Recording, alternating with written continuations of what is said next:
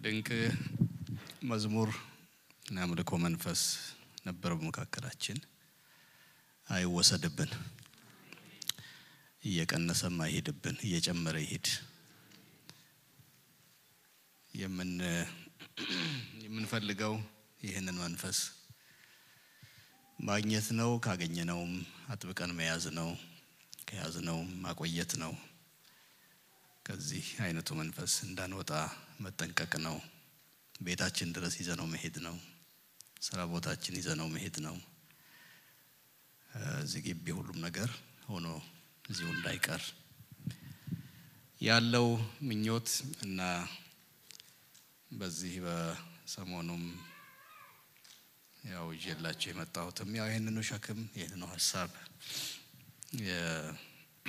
ለማጠንከር ነው። በጣም ደስ ይላል አይደለም? ደስ አይልም እንዴ? በጣም ደስ ይላል።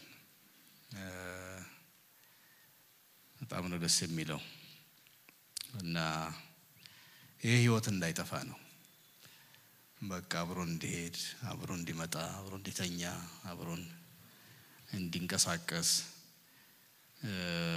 እንድንናፍቅ እንድንጠማ ማነሳሳት እና ማነቃቃት ነው የኔም መልእክት። ትኩረቱ እዚህ ላይ ነው። ትላንት ከነበራቸው ወገኖች ጋራ እንደተባለው ጥሩ ጊዜ ያሳልፈናል።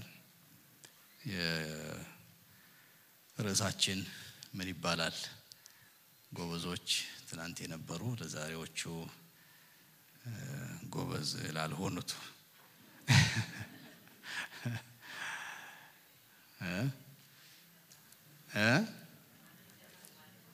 የማንነታችን ጉዳይ። ማንነታችን በከፊል አሁን የነበረውን ይመስላል። አሁን በመዝሙሩ በዝማሬው የነበረውን መንፈስ ያልነውን ያልነውን የተናገርነውን የዘመርነውን እሱን ይመስላል። እና በዚያ መንፈስ ውስጥ በዚያ ማንነት ውስጥ ብንቆይ ጥሩ ነበረ ጥሩ ነበር እና እሱን ነው ምን መስለው እንደዛ እንድንሆን ነው የተጠራ ነው። ግን አጠያቂ ነው፣ አስጊ ነው፣ አስፈሪ ነው። እንደዛ ሆኖ በተግባር አይታይም። ቶሎ ቶሎ ይጠፋብናል። እግዚአብሔር አምላክ ያስበን ይርዳን እንጂ ውርጃ መንፈሳዊ ውርጃ ይበዛብናል። ይረገዛል፣ ይጨነግፋል፣ ይወርዳል እና እሱን ይከልክልልን ይከልክልልን እና እንደ መዝሙሩ እንደ ዘመር ነው እንደምንዘምረው እንሁን። ውጭ የምንሆን ስራ ቦታ የምንሆን ሰፈር የምንሆን ቤት የምንሆን ሁሉ ቦታ አንድ አይነት እንሆን እና ይልቁን ደግሞ የግሉ የቤቱ ደግሞ በጣም ይጨምር። በሀገራችን አባባል በቤት የተሰራ አገልግል በመስክ ይበላል ይባላል እና ክርስትናው ሕይወቱ ኑሮው በቤት በጓዳ የበለጠውን ይጠንክር። እኛም ዘማሪዎች፣ ሰባኪዎች እዛ በቤት የኖርነውን እዚህ እንስበክ እንዘምርም እና ሁላችንም እዚህ ግቢ የምናሳየውና ምን ሆነውን እዚህ አዳራሽ ውስጥ ያለነውን ገበያም፣ ለቅሶ ቤትም፣ ሰርግ ቤትም ሁሉም ጋር አንድ አይነት እና እንደዚህ እየሆነን ሞገሳችን ይመለስ እንደገና። መልካም ዝናችን ዝና ለኛ ብለን አይደለም ለኛ ዝና ብለን አይደለም ዋናው። ግን የነበረው ተፈላጊነት ተወዳጅነት ተከባሪነትና ተደማጭነት ይታደስ አሜን አንድለም እንዲህም ይመለስ እንደገና። ያ ሞገስ ይመለስ ያ መፈራት ያ መፈለግ ይመለስ እንደገና። እና ትላንትና ጥቀስ እናደረግኩት እናንተ የዓለም ምንድን ናችሁ አለን ጌታ። ብርሃን ናችሁ። በእውነት እንሁን በዚህ ዘመን። ትላንት እንዳልኩት ነው። ሰፈን ቀይረን ስንሄድ ስራ አዲስ ስንገባ አፓርትመንት ተከራይተን ስንገባ በእኛ መግባት ምክንያት የሰፈሩ ጨለማ ይጥፋ እና ሰፈሩ ወገግ ይበል። አንድ እግዚአብሔርን የሚፈራ እግዚአብሔርን የሚያመልክ ቤተሰብ እዚህ ገባ ይባል እና ጨለማን ሊያነግስ የሚሰራ የሚተጋ እሱ ይደንግጥ። ድንገት ሲበራበት ታውቃላችኋለሁ። ድንገት ብርት ሲል ሌባ ምን ይሆናል? ይደነግጥ የለም እና ይደንግጥ እና ይደንግጥ። እዚህ አማኞች መጡ፣ እግዚአብሔርን የሚፈሩ ሰዎች ተገኙ ይበል እና መግቢያው መውጫ ይጣ። አሜን ነው ወገኖች። እና ነበረ እንደዚህ አይነት ህይወት ነበረ፣ በጣም ነበር እና ይመለስ ይመለስልን እና የማንነታችን ጉዳይ የሚለው በጣም አሳሳቢ ደረጃ ላይ እንደደረሰ ስለተሰማኝ በየሄድኩበት ይህንን ነው የማካፍለው። የማንነታችን ጉዳይ እያመለጠን ነው፣ እየሄደብን ነው፣ እየሄደብን ነው፣ እያመለጠን ነው፣ እየተወሰደብን ነው። እና ተከታትለን እንያዘው። እንያዘው። እንግዲህ በሌላው ማህበረሰብ እኛ ደግሞ ትንሽ ጠበቅ የምንልበት ቦታ ላይ ሌላው ማህበረሰብ ደግሞ በጣም ከመላላቱ የተነሳ እንደ እኔ እንደ ፓስተር አይነት ስም title ቆብ የደፋ እዚህ ጋር ወንድና ወንድ አቁሞ ቃል ኪዳን ያጋባል። እንግዲህ በሌላው ማህበረሰብ ከሄድን እንደዚህ በጣም እንግዲህ ረቀቅ ሲል እዛም ድረስ ሁሉ ይደረሳል። አሁን እኛ ብዙ አልደፈርንም። ያልደፈርነው ክርስትናው ሳይሆን ባህሉ ይዞን ነው። እውነቱን ለመናገር የባህል ተጽዕኖ እንጂ የመንፈስ ቅዱስ የቃሉ የወንጌል ተጽዕኖ ከልክሎ አይደለም። የቱ ይበልጣል? ወንጌል ይበልጣል ወይስ ባህል? እና እውነቱን ለመናገር የምናደርገው ነገር በጣም ሃይማኖታዊ በጣም religious የምንሆነው ባህሉ እያጠላብን ከጌታ እግዚአብሔር ጋር ያለን የግል ኮሚትመንት መንፈሳዊ መረዳታችን ጠለቅ ብሎ ጠበቅ ብሎ ሳይሆን ይሉኝታ እንዲህ ነበር የምንታወቀው፣ በዚህ ነው የምታወቀው፣ አሁን እንዴት እንደዚህ ይሆናለሁ፣ እንዴት አደርጋለሁ ነው እንጂ እውነቱን ለመናገር እንዲያው በጣም እንደው አከረርክ ባትሉኝ ወደ ቤተ ክርስቲያን የምንመጣውም እኮ የት ጠፋ እንዳንባል ነው እንጂ እንደው ረሃብ ጥምት ብሎን እንደው በቃ መዝሙሩም እንዳያመልጠኝ፣ ጸሎቱም እንዳያመልጠኝ፣ ማስታወቂያው፣ መባውም፣ ጊታራቱ፣ ምኑም ቃሉም ብሎ የሚሮጥ እንዲህ እየጠረገ አለ እንዴ? ኮቪድ መጣና እኮ አሳየን እኮ ልካችንን ማን ምን መሆኑን አሳየ እኮ። ሌላው ቀርቶ በዛች ቴሌቪዥን የ Zoom መስኮት እንኳን በእውነት ጨርቅ አንጥፈን እኮ ነው ህዝባችንን እዛው ቤቱ ሶፋው ላይ ሆኖ መምጣቱ ይቅር ከቤታችሁ ከ comfort zoneኣችሁ ሆናችሁ እንኳን እባካችሁ ግቡልን። ድሮ ግቡልኝ የሚባል ነገር ነበር ፓስተር፣ ግቡልኝ የሚባል ድሮ ምን ነበረ? ቤት ሲቃጠል ከብት ሲሞት ምናምን ግቡልኝ ይባላል። ግቡልኝ ማለት የዛሬው ይሄ fundraise ገንዘብ ማሰባሰብ የለም እንደሱ ግቡልኝ ይባል ነበር እና ቤት ተቃጥሎብኛል ግቡልኝ ይባላል እና ሰው ከያለበት ከየሀገሩ ምኑ ተጠራርቶ ይገባለታል። እና ቴሌቪዥን ምንድን ነው ቪዲዮአችንን ከፍተን ግቡልኝ ብለን እኮ በጣም የሚገባልን ጠፋ። እና ከዛ ኮሮናው ደግሞ እንዲያልፍ ተጸለየ፣ ምን ተባለ። ሲያልፍ ይኸው እንደምታዩት ነው። እዚህ በአሜሪካን ሀገር ሀምሳ በመቶ በኮሮና ምክንያት የተዘጉ ህንፃዎች እዛው እንደተዘጉ ቀርተዋል። ድሮም ግፉኝና ልውደቅ አይነት ስለነበር ምክንያት ፈላጊ ስለነበር ጥሩ ምክንያት ተገኘ ቤት ለመቅረት እና እግዚአብሔር ይመልስልን ነው። እሳቱን እንደገና ይመልሰው ያንድደው። አዎ እና በጣም እናስብበት፣ በጣም እናስብበት ወገኖች። ትላንትና እንዳልነው ነው ዘመን በእኛ ላይ አይለወጥ፣ እኛ እንለወጥበት።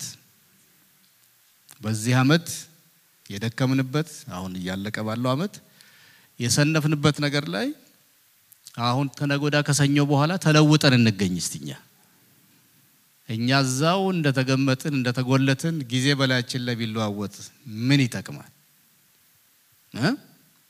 እና መናፈቅ ያለብን መስራትም ያለብን ለእኛ ለውጥ እንጂ ለዘመን ለውጥ አይደለም። አሁን በጣም የምንጨነቀው የምንጨናነቀው ለአመቱ ለውጥ ነው አይደለም። ግን የዛን ያህል በጣም ትኩረት ከሰጠን አይቀር በራሳችን በህይወት ለውጥ ላይ በዚህ አመት በጸሎት ሰንፌ ከሆነ በሚመጣው አመት ጥሩ ጸላይ ጥሩ የጸሎት ሰው ለመሆን እግዚአብሔርን ቃል በማንበብ ደክሜ ከሆነ ጥሩ አንባቢ ለመሆን በአገልግሎት ዳተኛ ከሆንኩኝ ቸልተኛ ከሆንኩኝ ደግሞ ጥሩ ትጉህ አገልጋይ በመስጠት ታማኝ ካልሆንኩኝ ጥሩ ሰጪ አይደል? የቤተሰብ አምልኮ የመጽሐፍ ቅዱስ የእግዚአብሔር ቃል ንባብ ጸሎት ቀርቶ ከሆነ በቤት አካባቢ የዚህ አመት ውሳኔ በቤቴ የፈረሰውን መሰዊያ እንደገና ማደስ ስለ ክርስቶስ አልመሰክር ከሆነ በዚህ የደከምኩ የሰነፍኩ ሰው ከሆንኩ ከመስ ምንድን ነው እሱ መስከረም አልኩኝ? ከጃንዋሪ አንድ ጀምሮ ጥሩ ምን መሆን? ይሄ ጉባኤ ካልተናገረ እንግዲህ ትቼ መቀመጤ ነው። ወይ ምን መሆን? ጥሩ መስካሪ መሆን። እና አሁን ከቆሙ ነገሮች እኮ አንዱ እሱ ነው መመስከር ስለ ክርስቶስ የድሮ ክርስቲያኖች ስራ ዘመናዊው ክርስትና አያውቀውም። ትንፍሽ አይልም እንደው በቃ ምንም። እና ስለዚህ ዘመኑ እንደተቀመጥኩ በላይ ላይ ከሚለዋወጥብኝ እስቲ ለዘንድሮ እንኳን እኔ ልለወጥበት።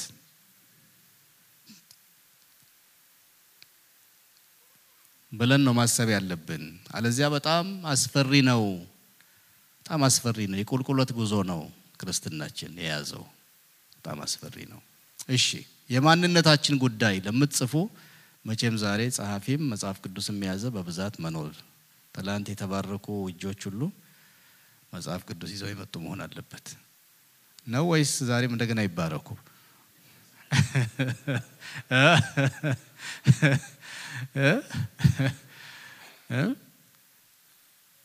እና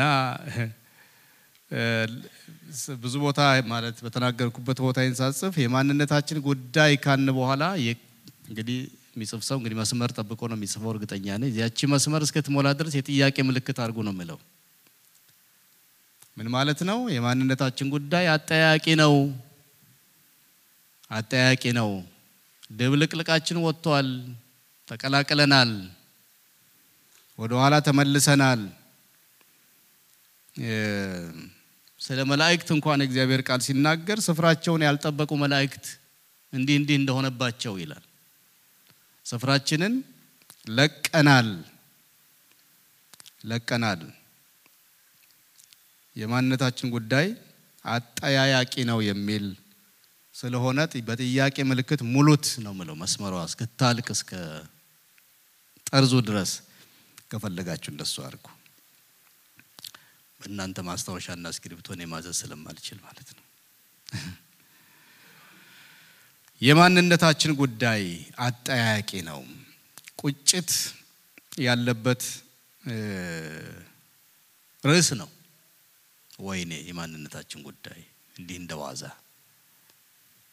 የሚል አይነት በዛ መልኩ በዛ መንፈስ ውሰዱት። ማንነት በጣም በብዙ መልኩ እንደሚገለጽ ነው ላልነበራችሁ ትንሽ ጫፉን ለማስያዝ ያነሳ ነው። በብዙ መንገድ እንደሚገለጥ ነው። ማንነት በጣም አከራካሪ እንደሆነ አሁን እኛ ኢትዮጵያውያን በተለይ የቀኑ ዜና ስለሆነ ለእኛ መንገር ለቀባሪ ማርዳት እንደሚባለው ነው።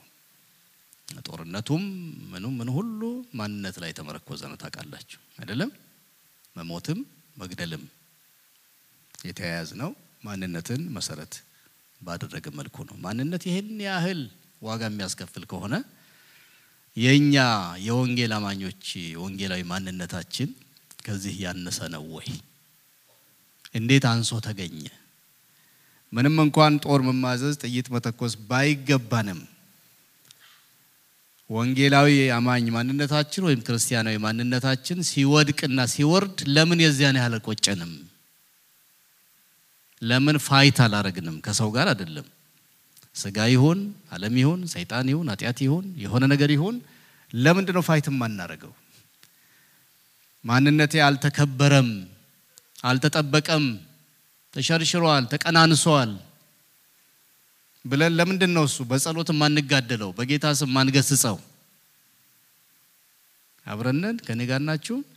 ለምንድን ነው እዚያን ያህል አሁን የተወለድንበትን ብሔረሰብ ጠቅሶ አንድ ሰው ወይ ከዚህ ወይ ከጎን የሆነ ነገር ቢለን እንዴት እንደሚያንቀጠቅጥን ታውቃላችሁ በጣም እና በክርስቶስ የሆነው ማንነታችን በየምክንያቱ ሲሸረሸር ግን ለምን የዚያን ያህል አይቆጨንም? እኔ እኮ የክርስቶስ ነኝ፣ እኔ እኮ የእግዚአብሔር ነኝ፣ እኔ እኮ ወንጌላዊ አማኝ ነኝ። እንዴት እንዲህ ሆናለሁ? እንዴት እዚህ ቦታ እገኛለሁ? እንዴት እንደዚህ ይህን አደርጋለሁ? እንዴት አስባለሁ? እንዴት እናገራለሁ? ለምንድን ነው የማይቆጨን? የማንነታችን ጉዳይ አሳሳቢ ነው።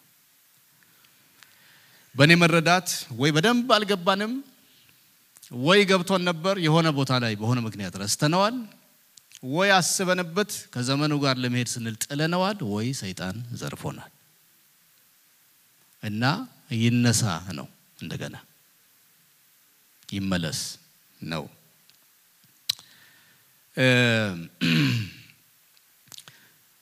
ብታውቁስ ኖሮ የሚል በሚል የሚሉ ቃሎች አንድ እንዲህ ብዬ ላስታውሳችሁ ብዙ ሀሳቦች ስላሉኝ ቶሎ ቶሎ መሄድ እንድችል በሉቃስ 1941 42 ላይ 1941 42 ላይ ኢየሩሳሌምን አይቶ አለቀሰላት ይላል። ጌታችን መድኃኒታችን ኢየሱስ ክርስቶስ ኢየሩሳሌምን ከሩቅ አይቶ ምን አደረገላት? አለቀሰላትና ያለው ነገር ምንድን ነው? ብታውቂስ ኖሮ ወይኔ ብታውቂ ኖሮ፣ አሁን ግን ከዓይንሽ ተሰውረዋል።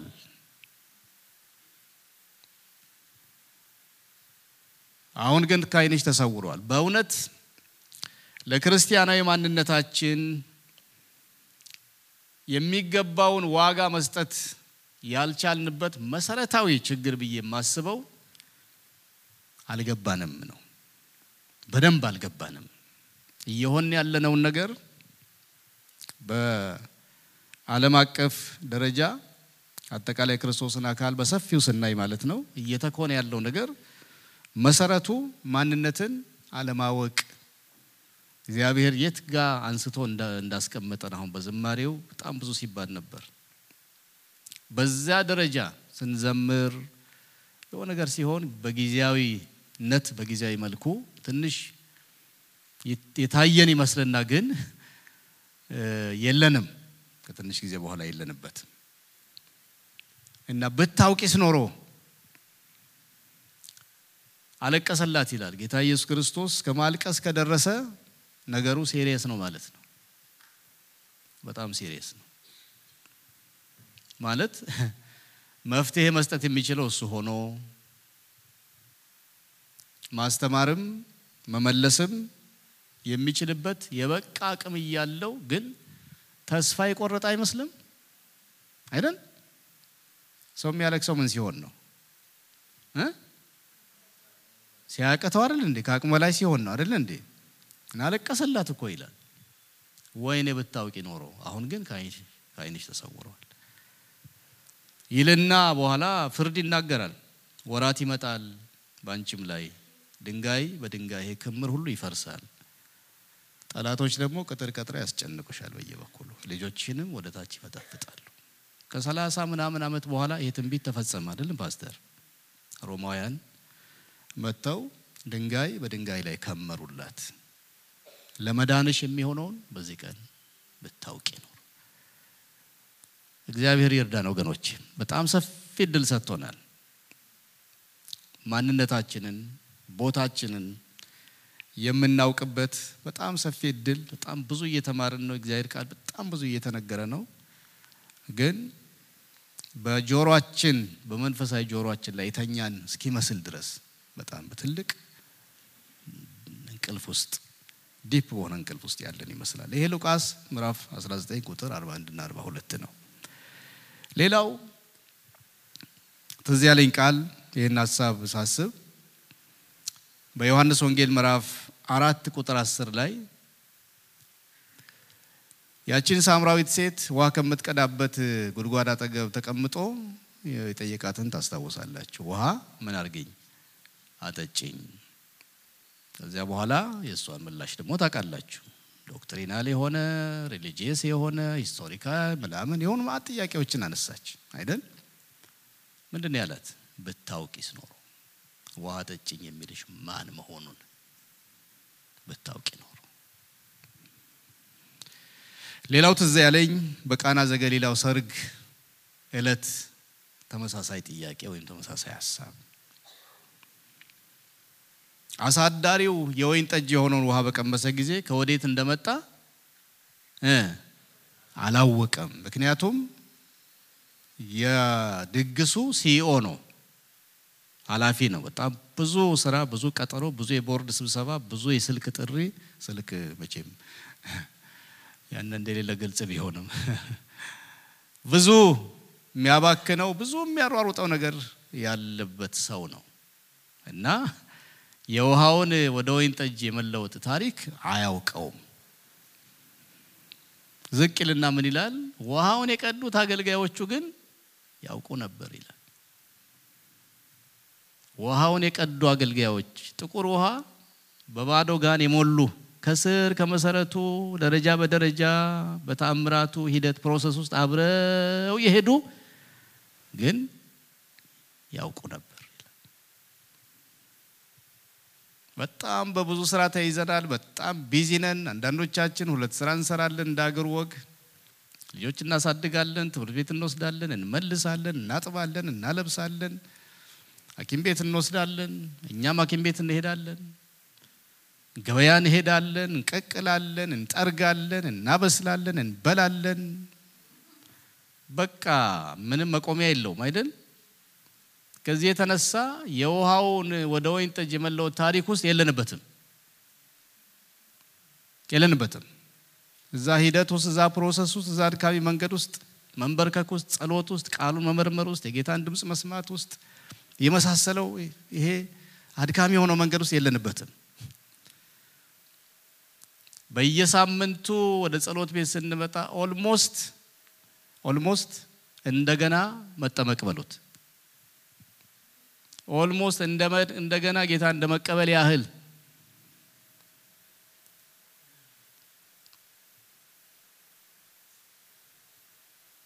ይሄ እዚህ ብቻ እንዳይመስላችሁ። ሳምንቴ ነው ከኢትዮጵያ ከመጣው። almost ተወራራሽ ነው። በጣም ተመሳሳይ ነው። busyነሱ በጣም በጣም በጣም እንዲያውም ከዚህ በጣም በጣም በኃይል ሄደዋል። ሰው በስካር ውስጥ ያለ ይመስላል። ስለዚህ ወገኖቼ እንደቀደመው የጸሎት ትጋት፣ እግዚአብሔር ቃል፣ ረሃብ፣ ጥማት፣ የወንድማማች ህብረት፣ አብሮ መቀመጥ፣ fellowship የሚባል በጣም በጣም በጣም close የሆኑ በጣም የእናት ልጅ ወንድም እህት ያህል ይቀራረቡ የነበሩ ሰዎች ስልክ ስጠይቃቸው እኔ ደውዬለትም አላቅ ስልኩም ጠፍቶኛል ይሉኛል። እንደዛ ምን ሆናችሁ ተጣልታችኋል? አይ በቃ ምንም ሁሉም አሁን በቃ ስራ ነው፣ ሁሉም busy ነው። እና ስራ ጥሩ ነው በጣም ግን ሁሉንም ነገር ሙጥጥ አድርጎ ጥርግ አድርጎ ሲወስድ ደግሞ አደገኛ ነው፣ አደገኛ ነው። አብረን ከኔ ጋር ናችሁ። ትንሽ እየመረመርን ነው። አዎ የማንነታችን ጉዳይ አሳሳቢ ነው። ቅድም ያልኳችሁ በጣም የተሰቀለው ወንድና ወንድ ሴት ሌስ ሴት ቆሞ ቃል ኪዳን የሚያጋባ እንኳን ደስ ያላችሁ ብሎ አበባ የሚወስደው ኬክ ቆሞ የሚያስቆርሰው ቄስና ፓስተር ጉዳይ እሱ በጣም ትልቁ ነው። ቅድም እንዳልኳቸው ነው። እኛ ባህሉ ይዞን ነው እንጂ የጽድቅ ነገር እግዚአብሔር ነገር ይዞን የዛን ያህል አሁን አቅም የለን። ቢመጣ resist የምናደርግበት አቅም አሁን ኖሮን አይደለም። በጣም ደክመናል ደክመናል በጣም ወደ እስራኤል ትንሽ ሄድ ብንል ቀደም ወዳለው ነገር ኢሳይያስ አንድ ሶስት ላይ እግዚአብሔር ምን አለ? በሬ ገዢውን ጋጣ፣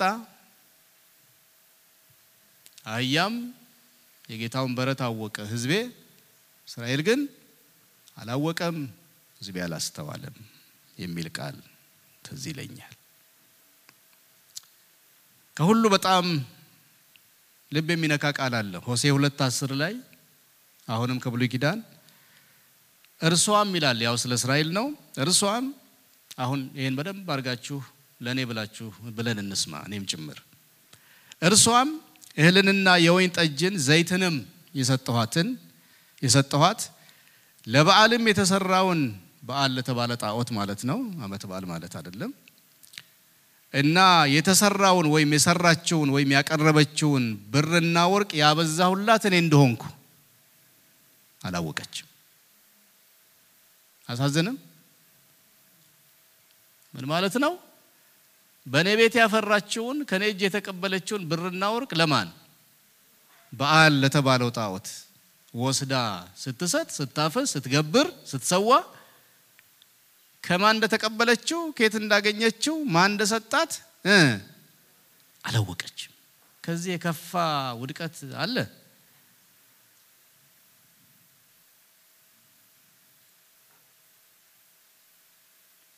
ሰጪውን አላወቀችም። ለምን እንደሰጣት ለምን ዓላማ እንደተሰጣትም አላወቀችም። በጣም ብዙ ነው እግዚአብሔር የሰጠን። ሰጪው የተባረከ ይሁን። ምን ሰጠን?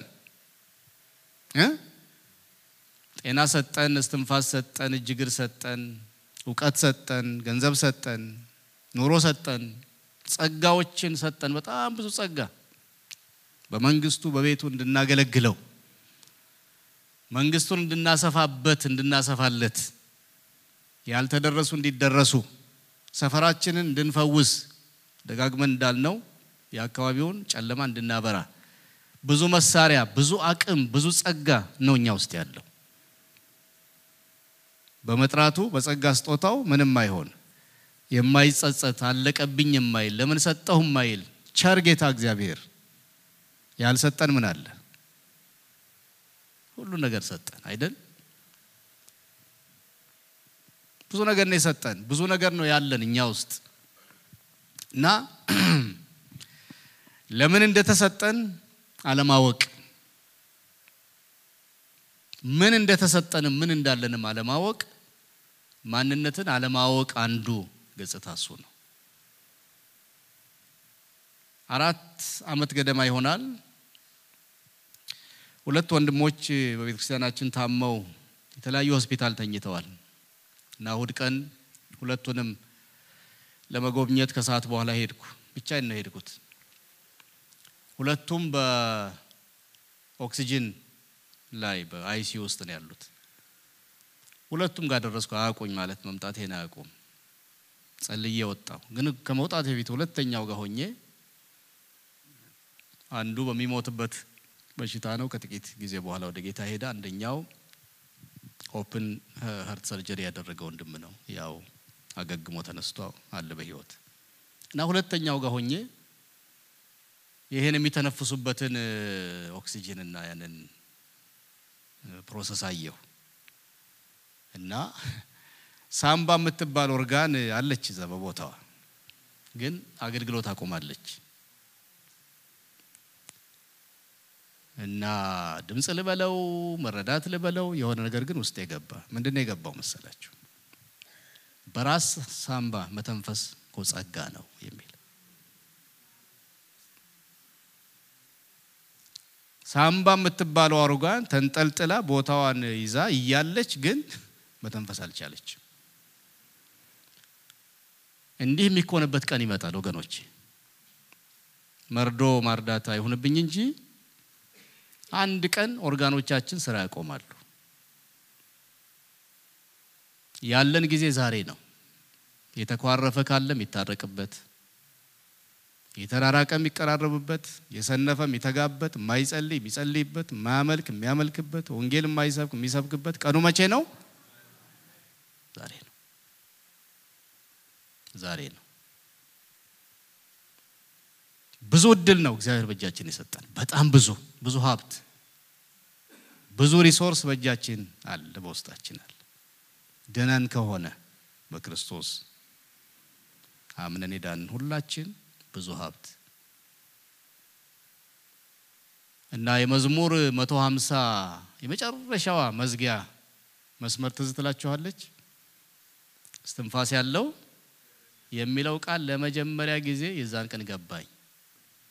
ለካስ እግዚአብሔርን ለማመስገን keyboard አይደለም የሚያስፈልገው፣ ይሄ megaphone አይደለም የሚያስፈልገው፣ የሆነ ነገር መሆን አይደለም፣ የጸሎት መልስ አይደለም፣ የበሽታ ፈውስ አይደለም፣ ተአምራት አይደለም፣ ልጅ መውለድ አይደለም፣ ቤት መስራት አይደለም። እስትንፋስ ካለ በቂ ነው እስትንፋስ ያለው ከሆነ እግዚአብሔርን ለማመስገን በቂ ምን አለው? በቂ ምክንያት አለው የሚለው ለመጀመሪያ ጊዜ ገባኝ። በሳምንቱ ሳገለግል ሰዎችን ጠየቅኩ። ለመሆኑ አንድ የኦክሲጅን የሚተነፍስ ሰው በቀን እንዲያው በአማካይ ስንት ይከፍላል ብዬ ስጠይቅ የተለያየው እንዲህ ይሆናል እንደዛ ይሆናል። ግን average የወሰድነው በደንብ ሰራ ነው ከጉባኤ ጋር ነርሶች ነበሩ፣ ሐኪሞች ነበሩ። average ስድስት ዶላር በቀን ይከፈላል። እስቲ ዘመዶቼ ለምን ተነፈሰው ኦክሲጂን በየቀኑ ስድስት ሺህ ዶላር መክፈል ቢያስፈልገን የትኛው መንግስት ነው የሚችለን? የትኛው ዘመድ አዝማድ ከሀገር ከምድሩ ድሮ ድሮ የሆነ ጭዳ ምናምን ጠንቋይ ሲያዝ ዘመድ የተባለ በየሀገሩ ያዋጣል አይደለም? ስንቱ አዋጡ ይችል። ደግሞ እኮ እኛ ብቻ አይደለንም፣ እሱም ራሱ ያስፈልገዋል። ለእኛ እኛን ሊረዳም የምንፈልገው ሰው እሱም ደው እግዚአብሔር በቃ ቢቆልፍና ቆጣሪ አስገብቶ በል በየወሩ ቢል ቢልክልን በእውነት ይህ የሚኮራ ሁሉ ያለኔ ሰው የለም የሚለው ሁሉ ንብረት ቋጥር ያለው እዛ ኢንቨስት አድርግ ያለው እዚህ ጋር አለኝ እዚህ አለኝ ከማንም ምንም አልፈልግ ምናምን የሚል ሁሉ ይበቃዋል። እግዚአብሔር በማደሪያው የተባረከ ይሁን። የተባረከ ይሁን እግዚአብሔር። ለዚህ ነው ኃያል በኃይሉ ባለጠጋ በብልጥግናው እግዚአብሔር ቸር ስለሆነ አየሩን በነፃ ውሃውም እኮ በነፃ ነበር። ያው ስበው ወደ ቤት ያመጡልን ሰዎች ቆጣሪ ያስገቡልን እንጂ እግዚአብሔር ሲሰጠን ሲፈጥረው በነፃ ነው። እንደ ውሃው ለአየሩ ቢከፈል በቀን ስንት በምንድን የሚለካው? አየር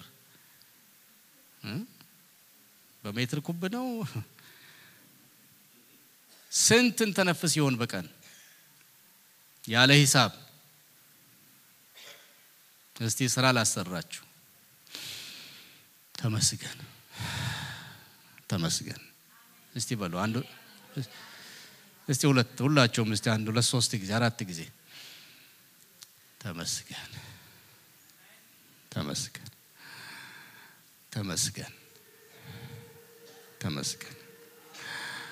ተመስገን።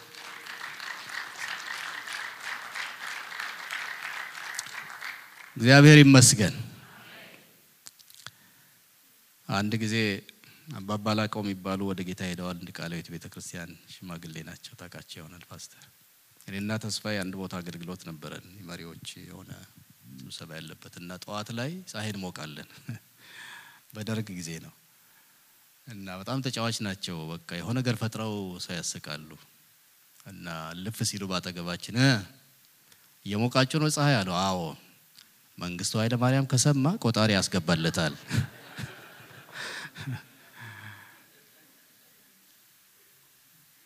እንዳያችሁ ካየ ቆጣሪ ያስገባለታል አሉ።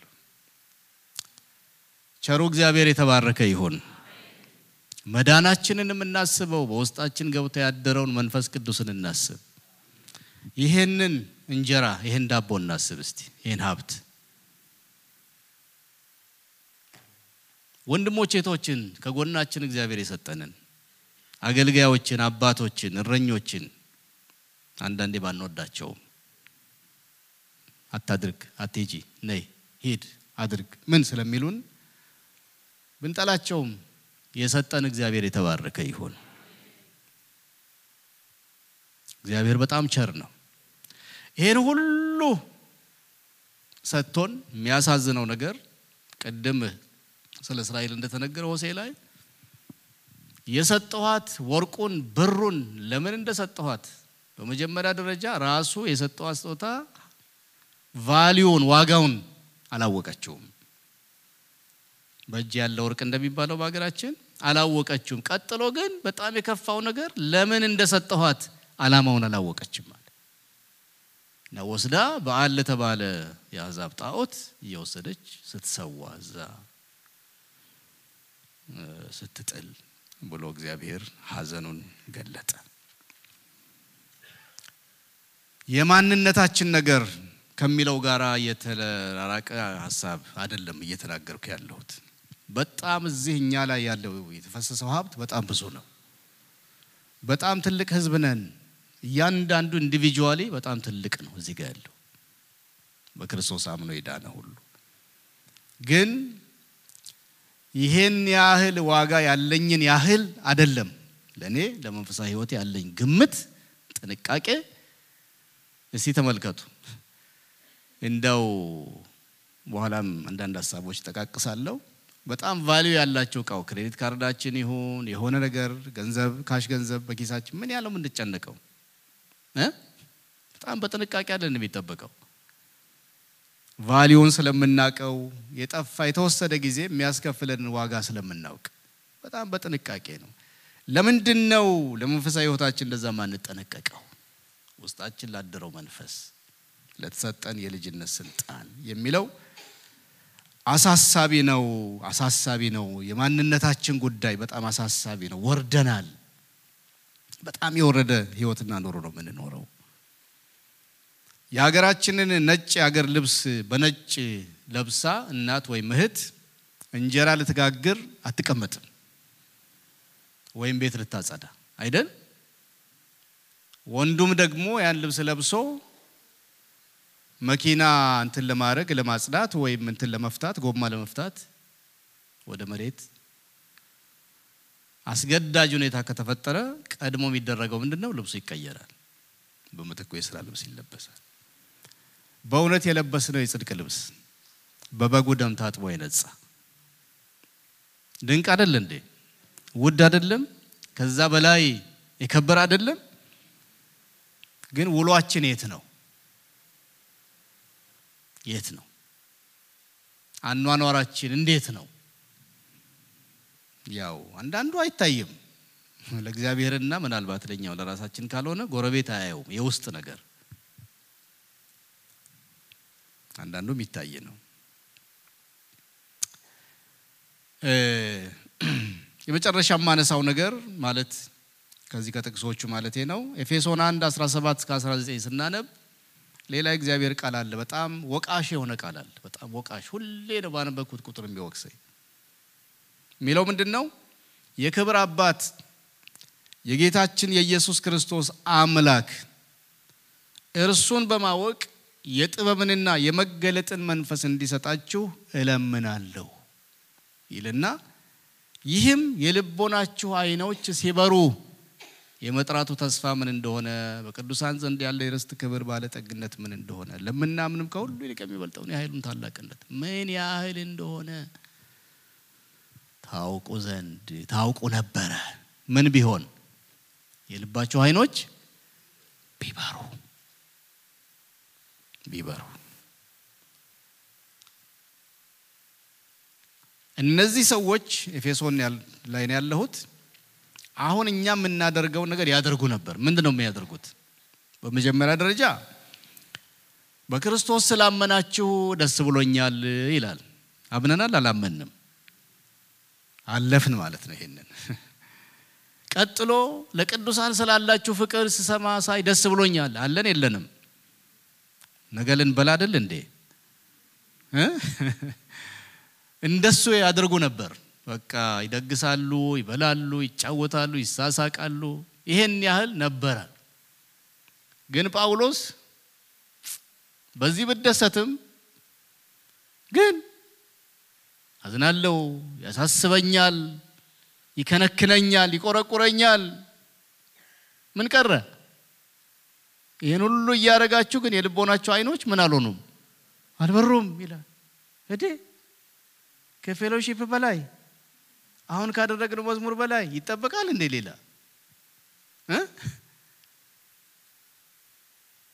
ለካስ እነዚህ በጣም ትንሽ ነገር ናቸው። በጣም ትንሽ ናቸው። ከማንነታችን አንጻር በጣም ትንሽ ናቸው። እኛ ከዛ በላይ ነን። እንጀራ ከመቁረስ በላይ ነን። አሁን እዚህ ጋር ቆመን ያደረግነው መዝሙር ከዛ በላይ ነን። በጣም ትልቅ ሕዝብ ነን። ደስ አይላችሁም? በጣም ትልቅ በጣም እግዚአብሔር አተልቆናል። የትልቅ ሰው ልጅ ትልቅ አይደል እንዴ? አልተስማማችሁም እንዴ? ቅዱሳን የትልቅ ሰው ልጅ ምንድን ነው? ትልቅ አይደል እንዴ? እና የትልቁ እግዚአብሔር ልጆች ምንድን? በጣም ትልቅ ነን እኮ። አሁን ሄደን እዛ ጎረቤቶቻችን ላይ እንደው ትከሻችንን እንትን እንድንል አይደለም።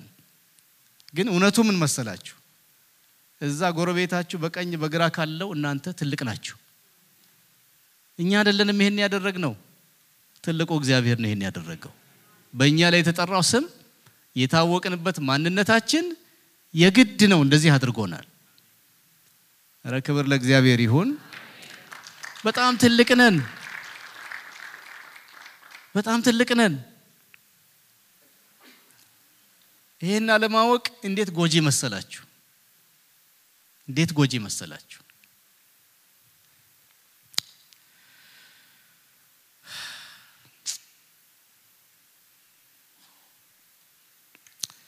ወንጌል አማኞች የጠፋብንና ሳናውቀው የቀረነው ወይ የጠፋብን አውቀ ነው ወይ ሳናውቀው የቀረነው ከመነሻውም ከእንቁ በላይ እንቁ ምንድን ነው ብትሉ በክርስቶስ የሆነው ማንነታችን። ማንነታችን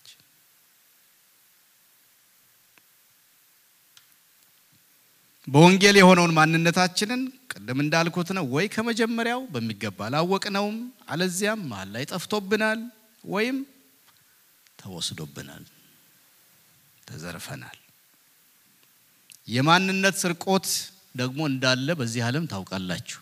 እዚህ አሜሪካ ኖሮ ይህን የማያውቅ ሰው ያለ አይመስለኝም። ግን ትንሽ ከዚህ ከኛ መንፈሳዊ ማንነት ጋር እያነጻጸርኩ አንዳንድ ነገር ላካፍላችሁ ፈለግኩ። ብታውቁትም ይሁዳ ነው መሰለኝ ምንም እንኳን ዘላለም መዳን ያለው ነገር ብታውቁም ብሎ እንዳለው አይነት ልጨምርላቸው እንዳለው አይነት አንዳንድ ሀሳቦች የማንነት ስርቆት በዚህ ዓለም ላይ የ identity theft የሚባለው የሚከሰተው የሚከተሉት መረጃዎች በክፉ ሰዎች እጅ ሲገቡ እንደሆነ ታውቃላችሁ። የአንድ ሰው ሙሉ ስም እስከ አያት ከተገኘ፣ የመኖሪያ አድራሻ ከተገኘ፣ social security ቁጥር ከተገኘ፣ የልደት ቀንና ዓመተ ምሕረት ከተገኘ፣ የግል ኢሜሉ ከተገኘ ከዚያ በኋላ አንዳንድ የባንክ account መረጃ እሱ በጣም ጠለቅ ያለ ነው። ብዙ ጊዜ አይገኝም። ግን እነዚህን ካገኙ ወይም ሰዎች እጅ ክፉ ሰዎች እጅ ከወደቁ ምን ይባላል? ማንነት ምን ሆነ ይባላል? ተሰረቀ ወይም ይሰረቃል ተብሎ ይሰጋል።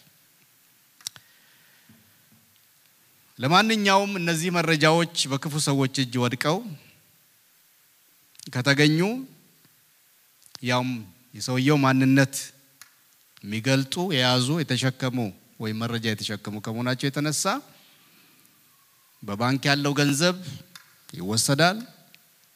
በዚህ ሀገር credit history የሚባል ከገንዘብ በላይ በጣም ተፈላጊ ነገር እንዳለ ታውቃላችሁ። እሱ ይበላሻል። አልፎ ተርፎ በአካልና በሕይወት ላይ አደጋ ሊደርስ ይችላል። የነዚህ ሁሉ ድምር የአእምሮ ወይም ስሜታዊ ቀውስ ለረጅም ጊዜ እንደሚፈጥር ሁላችንም እናውቃለን አይደል? መንፈሳዊ ማንነታችን ከመወሰዱ የተነሳ እኛም ጋር መንፈሳዊ ሀብቶቻችን ተወስደዋል ብሎ በድፍረት መናገር ይቻላል። ምንድናቸው መንፈሳዊ ሀብቶቻችን? የጸሎት ህይወት አለ ወይ? በእውነት አለ ወይ? የጸሎት ህይወት ከመሄዱ ከመጥፋቱ ከመወሰዱ የተነሳ ለምግብ እንኳን በግድ ነው ትዝ የሚለን ምግብ እንጀራ አቅርበን በግድ የተወሰደ አብረነን ወይስ አብረን አይደለንም? የሰማን ነው። ለምንበላው ምግብ እንኳን ፈጣሪን ሰጪውን እግዚአብሔርን ጤና ሰጥቶ የስራ እድል ከፍቶልን አብስለን እንድንበላ ሙያውንም ሁሉን ነገር ሰጥቶን ልንበላ ያበቃልን አምላክ እግዚአብሔር እንኳን በወጉ ይሄ ድግግሞሽ የተጠና ጸሎት ሳይሆን በምሪትና በመገለጥ የሆነ ከልብ የሆነ ጸሎት ተጸልዮ መብላት እንኳን እስኪያቅተን እስኪጠፋብን ድረስ ጸሎት ተወስደዋል ተወስደዋል። በጣም መተማመን አለብን። ራሳችንን ዛሬ ማሳመን መቻል አለብን። ጊዜ ወስዶ ተንበርክኮ በሩን ዘግቶ ለሰዓት ቢሆን ለሰዓታት የሚጸልይ አማኝ ብርቅ ነው። እስቲ ፈትሹ፣ ቤታችሁን ፈትሹ፣ ህይወታችሁን ፈትሹ፣ እኔም ልፈትሽ። ሁላችንም የቃሉ ጥናት ትላንት እነዚያ የተነሱ ባዶ እጆች ዛሬ መቼስ መጽሐፍ ቅዱስ ይዘው መጥተው መሆን አለበት። ላስነሳ እንዴ ዛሬም ወይስ ይቅር ይቅር የሚያሳየው መጽሐፉን አለመያዝ መጽሐፉን አለማንበብን በጣም ያሳያል። ምንም አትጠራጠሩ። አለማንበብን ያሳያል። እንዴ ቀልድ ነው እንዴ?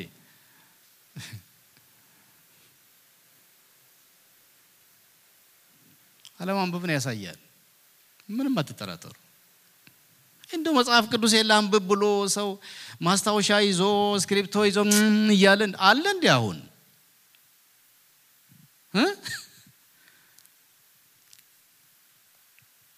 የለም። መንፈሳዊ ምሪትና መገለጥ እንደው የድሮ ክርስትና ጥሩ ነው የአሁኑ አይደለም የሚል አይነት ነገር አድርጋችሁ አትውሰዱት። ግን ጥሩ ጥሩ ነገሮች ነበሩ። መንፈሳዊ ምሪት የሚባል ጌታ ተናገረኝ፣ ጌታ ላከኝ የሚባል ነገር ነበር። አንዳንዴ እንዳንጨምር ያስፈራል። ያልተባልነውን አለኝ ማለትም ደግሞ ያው እንዳለ አይረሳ። ግን ደግሞ በትክክሉ በር ያንኳኩና በማለዳ እዳ ላይ ያስከፍሉ አይደለም ጌታ ይሄንን በቃ እንድሰጥ ወይም እንዳመጣ ላከኝ፣ አዘዘኝ፣ ተናገረኝ ይባላል። በአንድ ነገር ብቻ አትወስኑት። በመስጠትና በመቀበል ብቻ አይደለም። በብዙ መልኩ እግዚአብሔር ተናገረኝ፣ ላከኝ። ዛሬ እግዚአብሔር አይችልም አይልክም፣ አይናገርም።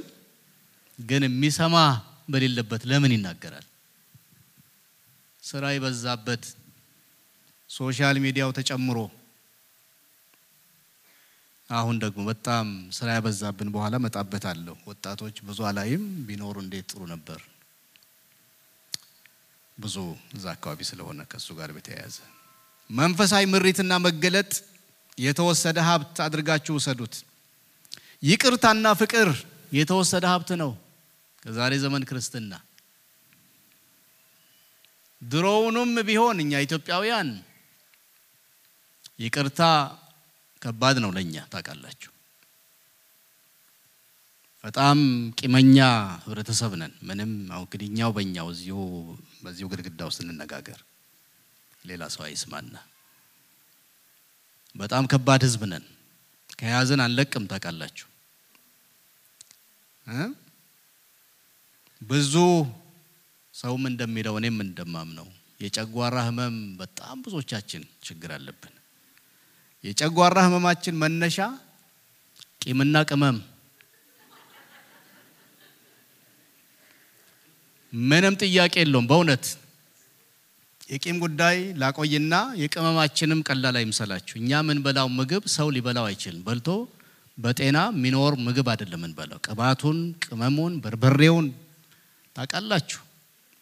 ሌላ ማህበረሰብ ከሌላ አካባቢ መጣ ሲቀምሰው እንዴት አንድ ጊዜ ሰውነቱ በላብ እንደሚጠመቅ ፊቱ እንደሚቀላ ታውቃላችሁ። እኛ ግን ችግር የለብንም፣ በጣም ችግር የለብንም። የእኛ ጨጓራ አለመታመሙ አይደለም፣ እኔ መታመሙ አይደለም የሚደንቀኝ መኖሩ ራሱ መኖሩ።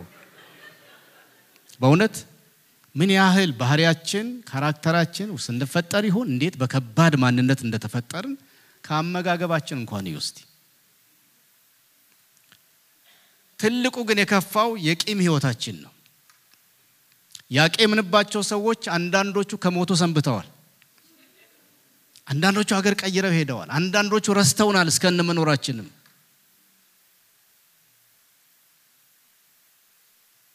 እንዲህ ካለ ጉባኤ እስቲ እንደው በማንም በዚህ ምድር ላይ በዚች ፕላኔት ላይ በማንም ላይ ምንም የለኝ የሚል እጅ ይባል አስር ሰው ማውጣቱን እንጃ። የሆነ ነገር ብንፈልግ አናጣም። የሆነ ነገር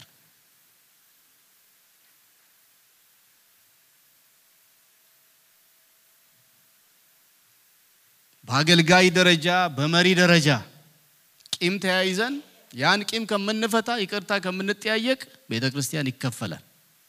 ቢከፈል መንጋ ቢበተን ይቀለናል።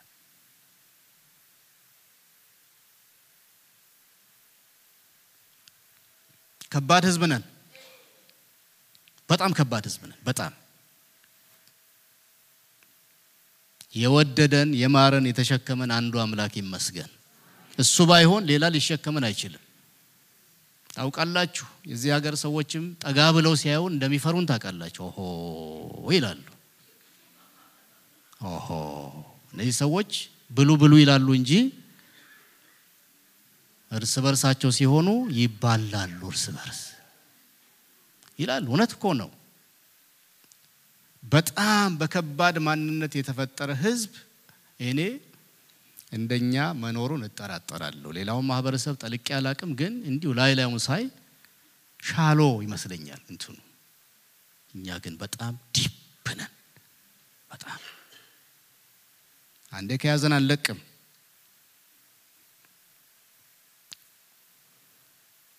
ፍቅርና ይቅርታ የተወሰደብን ሀብት ነው። መስጠትና ማገልገል የተወሰደብን ሀብት ነው። መስጠት፣ ገንዘብ መስጠት፣ ጊዜ መስጠት፣ እውቀት፣ ጸጋ፣ ያለንን ነገር ለእግዚአብሔር ቤት፣ ለሰዎች፣ ለአገር መስጠት ምን አገኝበታለሁ ነው እንጂ መስጠት የሚባል ነገር የልግስና ቸርነት በጣም እኛ ጋር ከባድ ነው። በጣም ከባድ ከሰጠን ነገ ምላሹን እንጠብቃለን። ለሚሰጠን ለሚመልስልን ነው እንጂ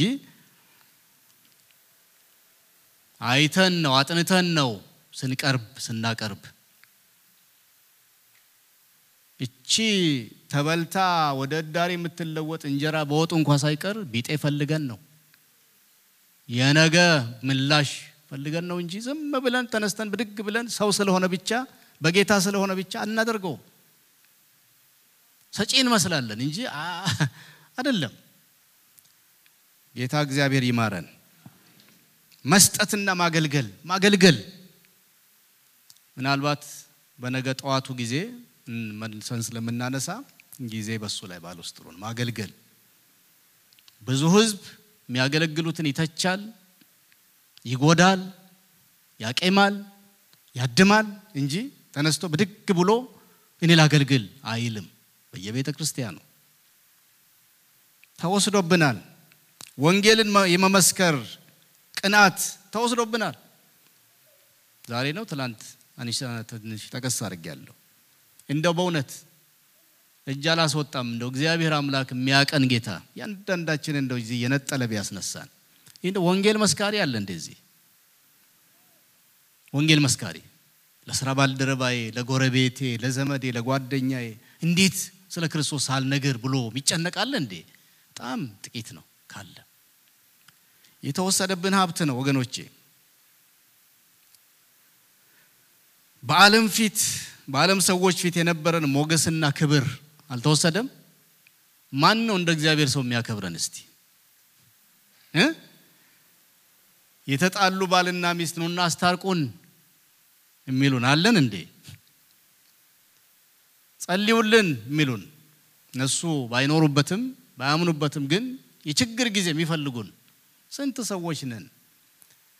ይሄ ሁሉ ተስፋ ለማስቆረጥ ሳይሆን የተወሰደብን ሀብት ብዙ እንደሆነ ለማሳየትና ቅድም እንዳልኩት በአይደንቲቲ ቴፍት ሀብቱ ንብረቱ የተወሰደበት ሰው በሕግም በምንም በምንም ብሎ ለማስመለስ እንደሚጥር እኔና እናንተ በዚህ በምንገባበት ዓመት እነዚህን ሀብቶቻችንን ማስመለስ ይሆነልን። ተዋግተን ማስመለስ ዋጋ ከፍለን ወደ identity theft ልመለስ ልመልሳችሁና በ2022 ብቻ በአንድ ዓመት 43 ቢሊየን ዶላር በማንነት ስርቆት ምክንያት ከአሜሪካውያን ተሰርቋል፣ ተወስዷል። 43 ቢሊየን የሚል ዘገባ ያልተጣራ አይቻለሁ። በእኛም ዘንድ የተወሰዱ ሀብቶች ዋጋቸው ቢተመን በጣም ብዙ ነው። መቼም በገንዘብ አይተመንም እንጂ በጣም ተወስዶብናል። በጣም ብዙ ነገር። ለምሳሌ እንጸልያለን። እንደኛ እንደ ኢትዮጵያን የሚጸልያለ እንዴ? ግን አይመለስም። ስለ ሀገር እንጸልያለን፣ ስለ ምን እንጸልያለን፣ ስለ ምን እንጸልያለን። ተስፋ ላስቆርጣችሁ አይደለም፣ ግን ያስወሰድነው መንፈሳዊ ሀብት ወይም identity የተሰረቀብን identity ስላለ ያንን ማንነታችንን መልሰን gain እስከምናደርግ እስከምናገኘው እስክናስመልሰው ድረስ ጸሎት አይመለስም። እንዴት ይመለሳል? ፍቅር በሌለበት፣ ይቅርታ በሌለበት፣ መጸለይ በሌለበት፣ ቃሉ በሌለበት፣ መታዘዝ በሌለበት፣ መስጠት ማገልገል በሌለበት እንዴት አይነት ጸሎት መልስ ነው የምንጠብቀው? ትንቢት ይነገራል። መዓት ትንቢት ግን ሲፈጸም አናይም። የፈውስ መገለጥ ይነገራል። ተፈውሰሃል የተባለው በዕለቱ ወይም በማግስቱ ይሞታል። ብንነግድ እንደ ማንኛውም ሰው እንዋሻለን። በመንግስት ስራ ኃላፊነት ቢሰጠን በሙስና እንታማለን። በዘረኝነት ድሮ አንታወቅም ነበር። አሁን በደንብ ነው የምንታወቀው። እንዲያውም ቀድመን ከፊት ፊት እየሄድን ነው። በቋንቋይ ካልተሰበከ፣ በቋንቋይ ካልተዘመረ፣ በቋንቋይ ፕሮግራም ካልተሰራ ድሮ ደህና እኮ ነበር ያለ ችግር ጠፋብኝ። አሁን በቃ ቋንቋ ጠፋብኝ። አሁን በቋንቋ በዛ በትውልድ ካል ካል ካልተነገረ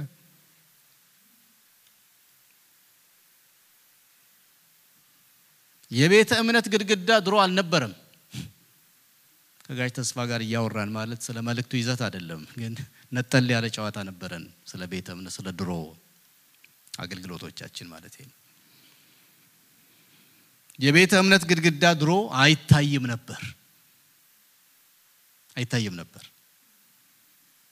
ፓስተር ተስፋን ማቀው ብርሃነ ወንጌል ቤተ ክርስቲያን መጥቶ ሲያገለግል እሁዶች፣ የጋብቻ ትምህርት፣ የወጣቶች ትምህርት በጣም ወርቅ የሆኑ ድንቅ የሆኑ ትምህርቶችን ከያኔ ጀምሮ ነው ልቤ የገባው። በጣም ልጅ ነኝ። እኛም ብቅ ብቅ ባልንበት ዘመን ሁሉም ጓዳ ነበር የምንገባው፣ ሁሉም ጋር ልዘምር በሄድኩበት አንዳንዱ ቤተ ክርስቲያን የሽማግሌ ምርጫ ቀን የሆነና ተነስተ ድምፅ ቁጠር እባላለሁ። በሰው ቤተ ክርስቲያን አይገርምም? እንዲህ ነው የነበረው። አሁን ምርጫ በር ተዘግቶ ነው ወግዳዎች፣ ዱላም ሊኖር ስለሚችል እንኳን ባዕድ አስቀምጦ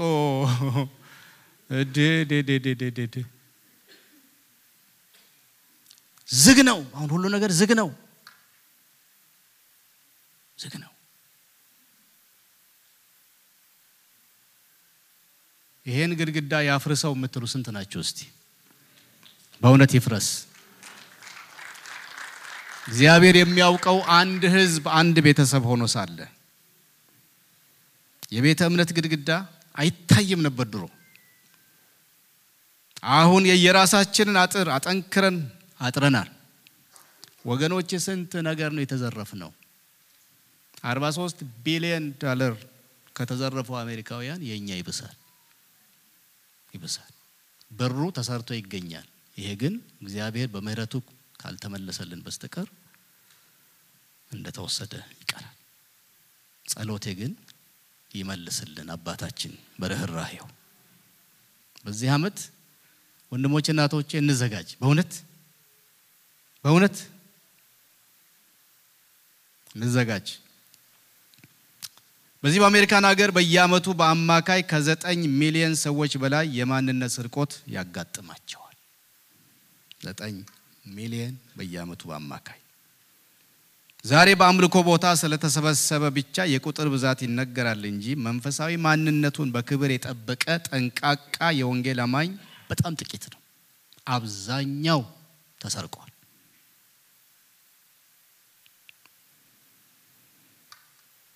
በእያንዳንዱ 22 ሴኮንድ አንድ ማንነት ይሰረቃል፣ ወይም የአንድ የአንድ ሰው የማንነት ስርቆት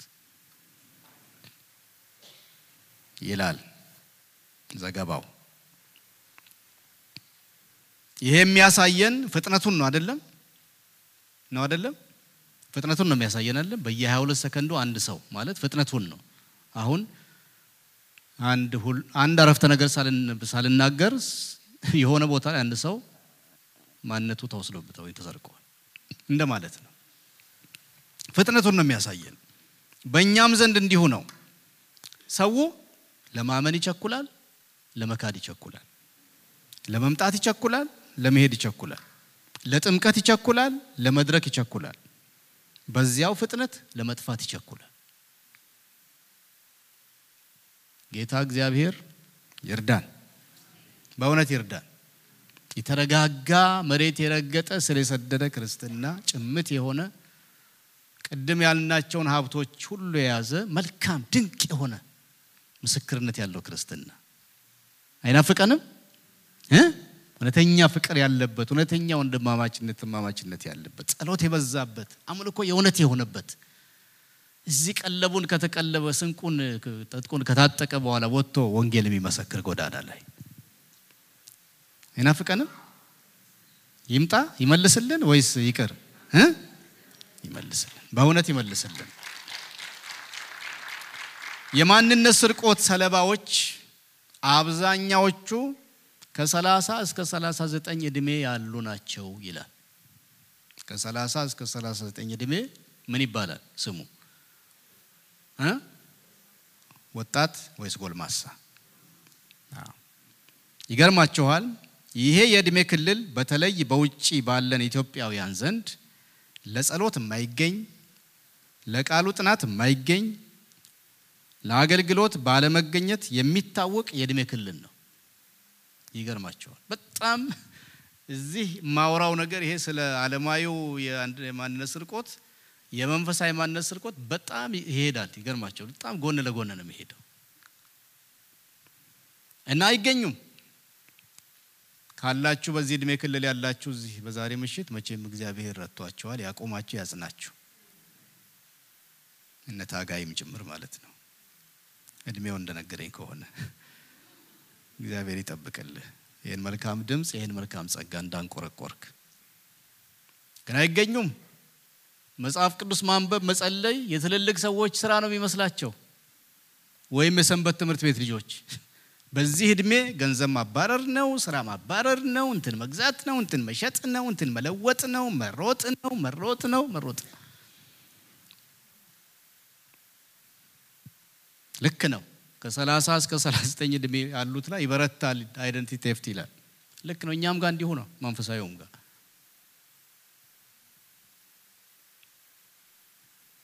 የስራ እድሜ ነው። ታውቃላችሁ፣ ይህ በህይወት ምርጫ የሚዋከብ የህብረተሰብ ክፍል ነው። ይሄ በዚህ እድሜ ክልል ያለ ህልሙ ብዙ ነው። ያን ለማሳካት ሁለት ስራ፣ አንድ ተኩል ስራ፣ አሁን ደግሞ social media እረፍት የማይሰጥ ተጨምሮበት ማታ ተኝቶ አንሶላውን ገርበብ አድርጎ ቀን ሁሉ ሲጎረጉር የዋለው አልበቃ ብሎ ወጣቶች በዚህ እድሜ ክልል ያላችሁ አስቡበት። ዛሬ ያልተዘራ ነገ አይታጨድም። አስቡበት። ምንም አይጠቅማችሁም። ምንም ኋላ ስለቀረን አይደለም፣ ስላልገባን አይደለም። ትንሽ ትንሽ ይገባናል። አይገባንም እንዴ ፓስተር? ትንሽ ይገባናል እኮ እንዴ። እንደናንተ በጣም ፈጣን ባንሆን ትንሽ ይገባናል።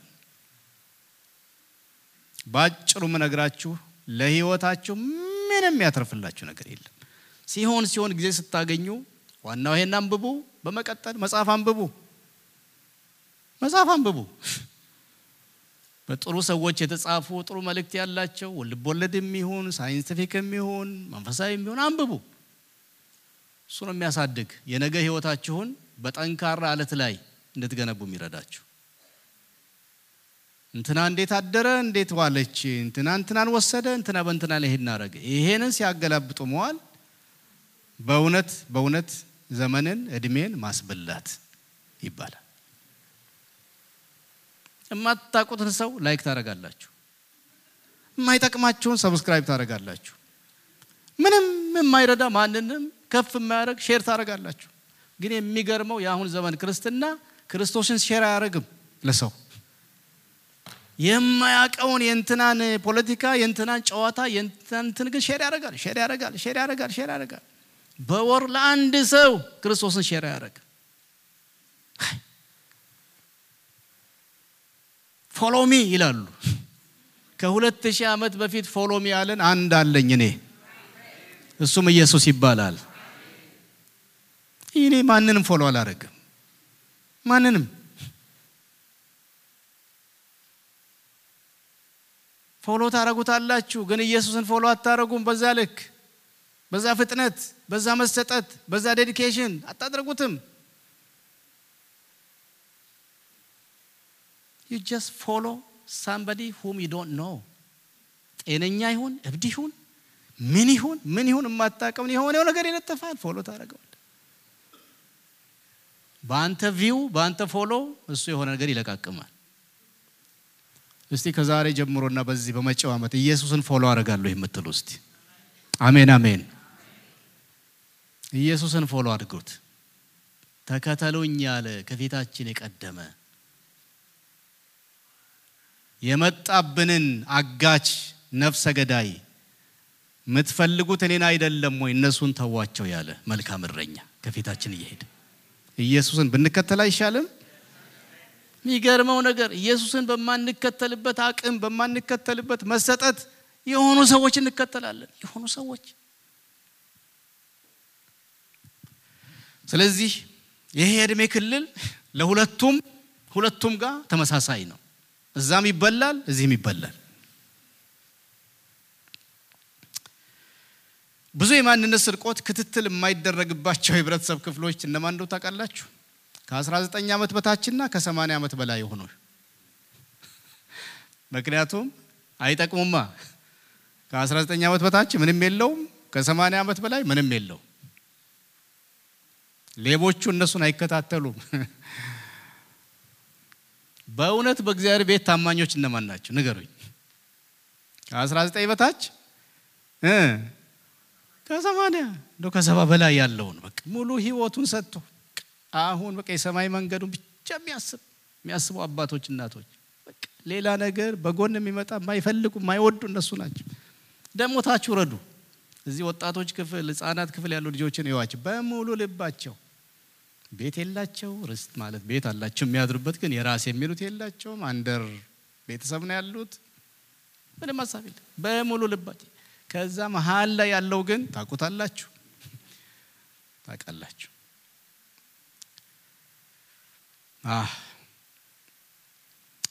ብዙ ሰዎች ያጋጠማቸውን የማንነት ስርቆትና ኪሳራ ሪፖርት ስለማያደርጉ ይላል ስለማያደርጉ ሰለባዎችን ቁጥር የሰለባዎችን ቁጥር እርግጠኛነት በእርግጠኝነት ማወቅ አይቻልም ይላል ዘገባው። ለምን? ብዙ ሰዎች የደረሰባቸውን በደል እንኳን በአግባቡ በጊዜው ምን አያደርጉም። በእኛ ዘንድ እንዲሁ አይደለ እንዴ? እየተበላን ጸጋ እየሄደ እየሸሸ መንፈሱ እየሄደ እየራቀብን ባዶነት ባዶ እየቀረን እያለን ለፓስተራችን አንናገር፣ ለመንፈስ ቅዱስ አንናገር፣ በእንባ እንጸልይ፣ ጾም ጸሎታ እንወስድ። በጣም ተመሳሳይ ነው። እዛ ያለውና ውስጥ ያለው አንድ አይነት ነው ብታዩት መንፈሱ አንድ ዘመን ድምፁን ትሰሙ ነበር። በርከክ ስትሎ እየመጣ የሚነካችሁ ነገር ነበር። አሁን የለም። ሪፖርት አታረጉም ወይ? አናረግም ወይ? የከፋ ምን እስኪመጣ ነው? ምን እስኪመጣ ነው? ደክሞኛል፣ መጸለይ አቅቶኛል፣ ማንበብ አቅቶኛል። ሌላው ቀርቶ በጌታ ላይ disappointment አለኝ እንኳን ማለት እኮ ሀቀኝነት ነው አይደል እንዴ? በሆነ ነገር ምክንያት በቃ አዝኛለሁ ማለት እኮ ራሱ ሀቀኝነት ነው። በሽታውን ለሚናገር ምን መድኃኒት ይገኝለታል። የዛሬ ዘመን ክርስትና እያለቀለት ደህና ነኝ ይላል። ደህና ነኝ I'm fine ይላል። ወይ ደህና ነኝ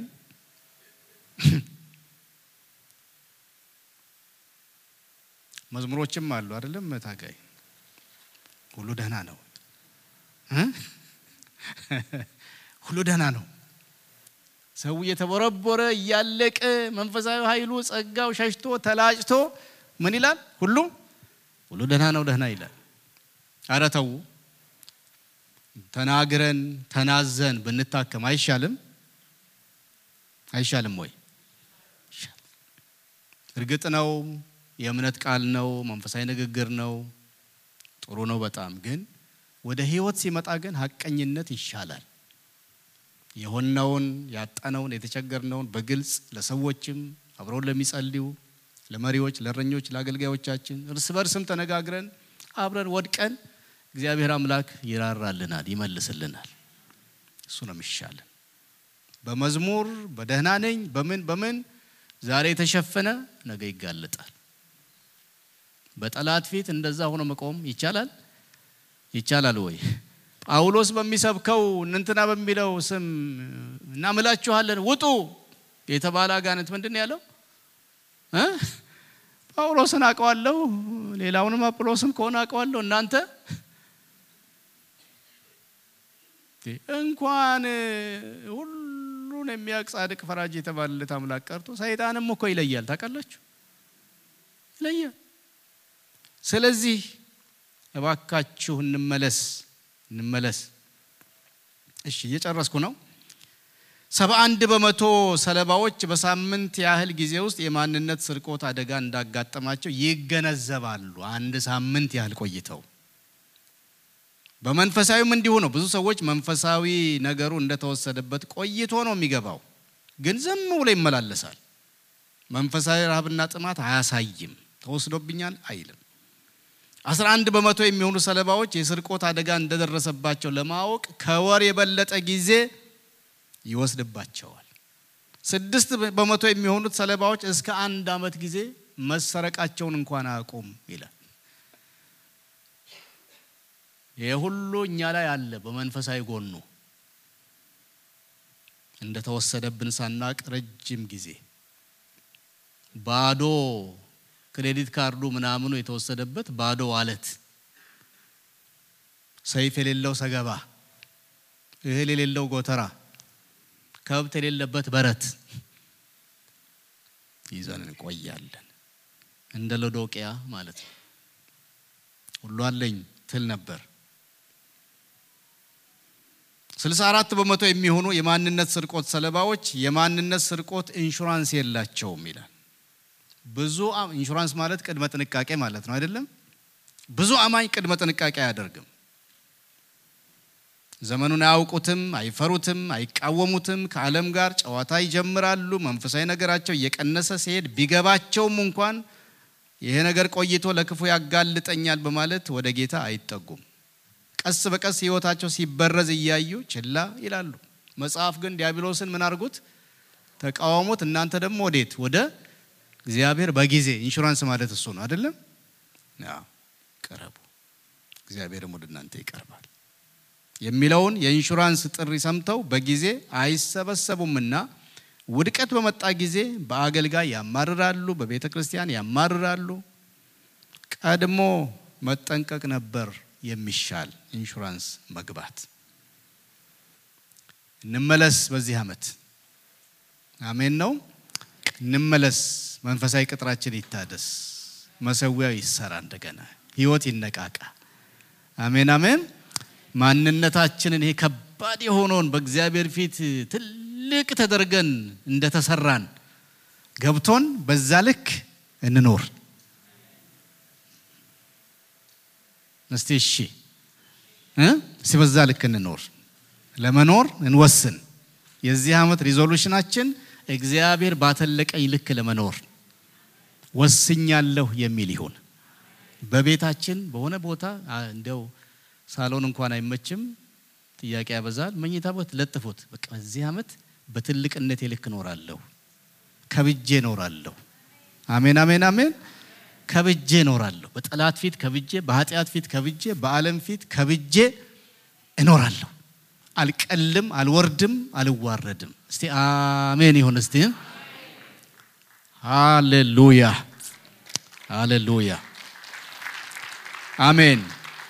የሚገርማችሁ 15 በመቶ የሚሆኑ ሰለባዎች የማንነት ስርቆት ኢንሹራንስ የሚባል ነገር በዚህ ዓለም ላይ እንደተፈጠረ እንኳን አያውቁም ይላል። ግን አለ። እኔ ለእናንተ አልነግርም። ባንኮቻችሁም ጋር አምሾር ትነጋገራላችሁ።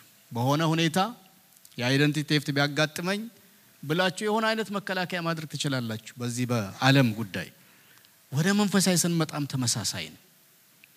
ጥቂት ወገኖች የቃሉን ማስጠንቀቂያ ከወደቁም በኋላ ሊያነሳቸው ያለውን የእግዚአብሔርን ጸጋ አያውቁትም። አንሺ እጅ እንዳለው እንኳን አያውቁ። አዳልጧቸው ከወደቁ በዛ ይቀራሉ። እረ የሚያነሳ እጅ አለ። የእግዚአብሔር የምህረት እጅ እንደው የወደቀም የሆነ አይነት ኃጢአት ውስጥ የሆነ ነውር ውስጥ የገባም እንኳ ቢኖር ታውቃላችሁ፣ የምህረት ደጁ አልተዘጋም። ዛሬም እግዚአብሔር እጅግ የሚምር ምን የሚሆን ነው የሚራራም ነውና የወደቁ ይነሳሉ፣ የሳቱም ይመለሳሉ። ክብር ለእግዚአብሔር ይሁን። አሜን። ኃጢአታችን ብንሰውር የለንም ብንል ደህና ነኝ ብንል በእውነት ላይ በቃሉ ላይ እንዋሻለን። ብንናዘዝ ግን ይቅር ሊለን ከአመፃም ሁሉ ሊያነጻን የታመነና ጻድቅ ነው። የልጁ የኢየሱስ ክርስቶስ ደም ከኃጢአት ሁሉ ያነጻናል። ክብር ለእግዚአብሔር ይሁን። አሜን። አለ መንጻት መታጠብ አለ።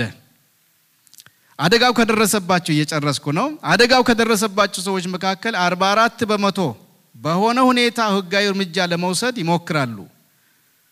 የተቀረው ከፍተኛ ቁጥር እንግዲህ መብቱን በህግ ለማስመለስም እንኳን ጥረት የማያደርግ ነው። አይገርምም? ወደ መንፈሳዊ ብታመጡት እኔ በጣም ዛሬ ስማር ነው የዋልኩት። መንፈስ ቅዱስ ሲተረጉምልኝ እዚህም እኮ እንዲሁ ነው ሲለኝ ሲተረጉምልኝ፣ መቼም አስተምረኝ ካላችሁት እግዚአብሔር ያስተምራቸዋል በብዙ መንገድ። ጥረት እንኳን አያረጉም። identity theft አጋጥሞኛል፣ ነገ ንብረቴ ሀብቴ ሊወሰድ ይችላል፣ በስሜ እንደዚህ ሊያደርጉ ይችላል ብሎ እንኳን ሰው ትንሽ አይፍጨረጨርም፣ ዝም ይላሉ። ጥረት እንኳን አያረጉም ይላል። በጣም የሚገርም ነው። ካለ እንዲህ ከሆነ እንዲህ አይነት ነገር ትክክል ከሆነ በጣም በጣም ነው የሚገርመው። ስለዚህ እኔ ዛሬ ጥሬ የተወስ መጀመሪያ ነገር identity ያችን እንዳይወሰድ እንጠንቀቅ። የተወሰደብን ደግሞ እናስመልስ። በእርግጥ ደግሞ ተወስዶብናል። ምንም አትጠራጥሩ። ብዙ ነገር ነው የተወሰደብን፣ በጣም ብዙ። እኛና ጌታ ከተስማማን ግን ተዋግቶ ያስመልስልናል። አምላካችን ያስመልስልናል።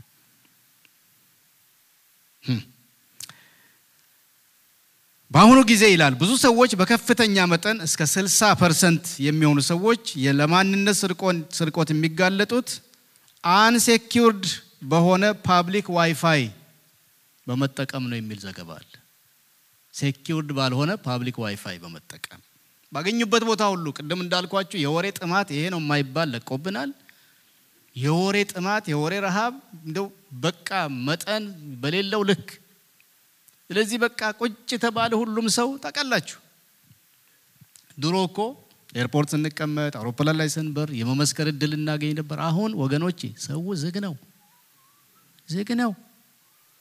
ወደ restroom ለመሄድ እንግዲህ የምትበሩ እንግዲህ ፓስተር ሳያጋጥም አይቀር እንደ መሀል ከተቀመጣችሁ አበሳችሁን ነው የምታዩት። እንዴት አድርጋችሁ የሚቀጥለውን ሰውዬ ከእንትኑ አውጥታችሁ አሳልፈኝ እንደምትሉት እንዴት እንደሚቸግራችሁ እንዴት እንደሚቸግር ይላል። ከሆነ እንትን ውስጥ ከተመዞ እንደወጣ ያህል በቃ የለም። በዚህ ላይ ደግሞ ብስጭት ሁሉ ይሰማቸዋል። በጣም ይደነግጣሉ። ያዩዋችኋል። በጣም ለምን አስነሳኸኝ ነው፣ ለምን ቀሰቀስከኝ? ኧረ ጌታ እግዚአብሔር ኧረ ይመልስልን ዘመኑን። ቀላል ጊዜ አይምሰላችሁ ያለንበት ጊዜ።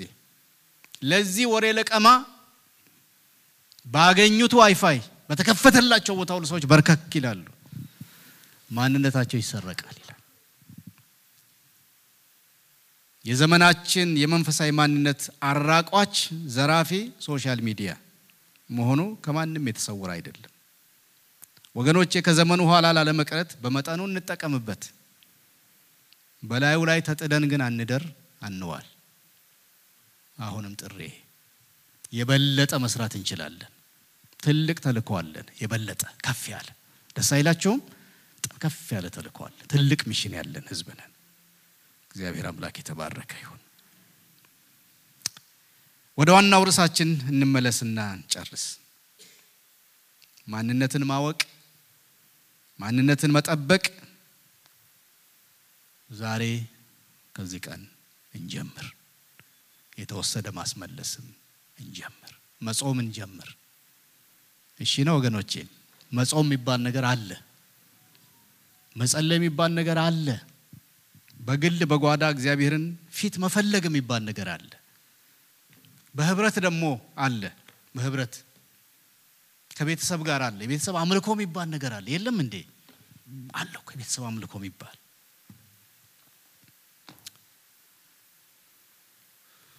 ቆመን እንጸልይ።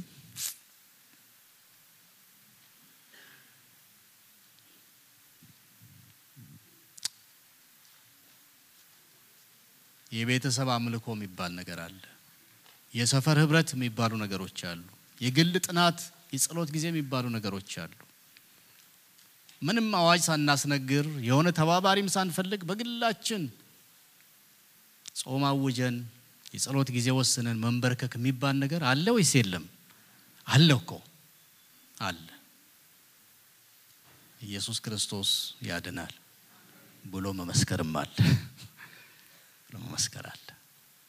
በቤተ ክርስቲያን ቅጥር ግቢ በአዳራሽ ብቻ ሳይሆን በጎዳና፣ በገበያ፣ በለቅሶ ቤት ኢየሱስን መመስከር የሚባል በክርስትና ግዴታችን ውስጥ አለ። እንደዚህ ላለ ትልቅ ተልእኮ ትልቅ ስራ እግዚአብሔር የጠራን ትልቅ ማንነት ያለን ትልቅ አባት የወለደን ትልቅ ጌታ የጠራን ትልቅ ሕዝብ ነን። አሜን። ዶክተር መንግስቱን ብጠይቅ ጸሎት እንዲጸልይልን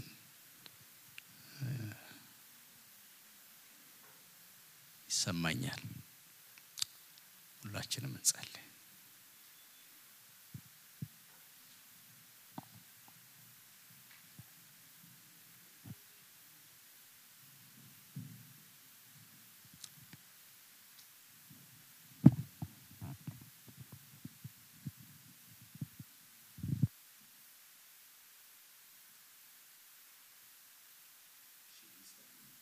ጸሎት መንፈስ እንሁን።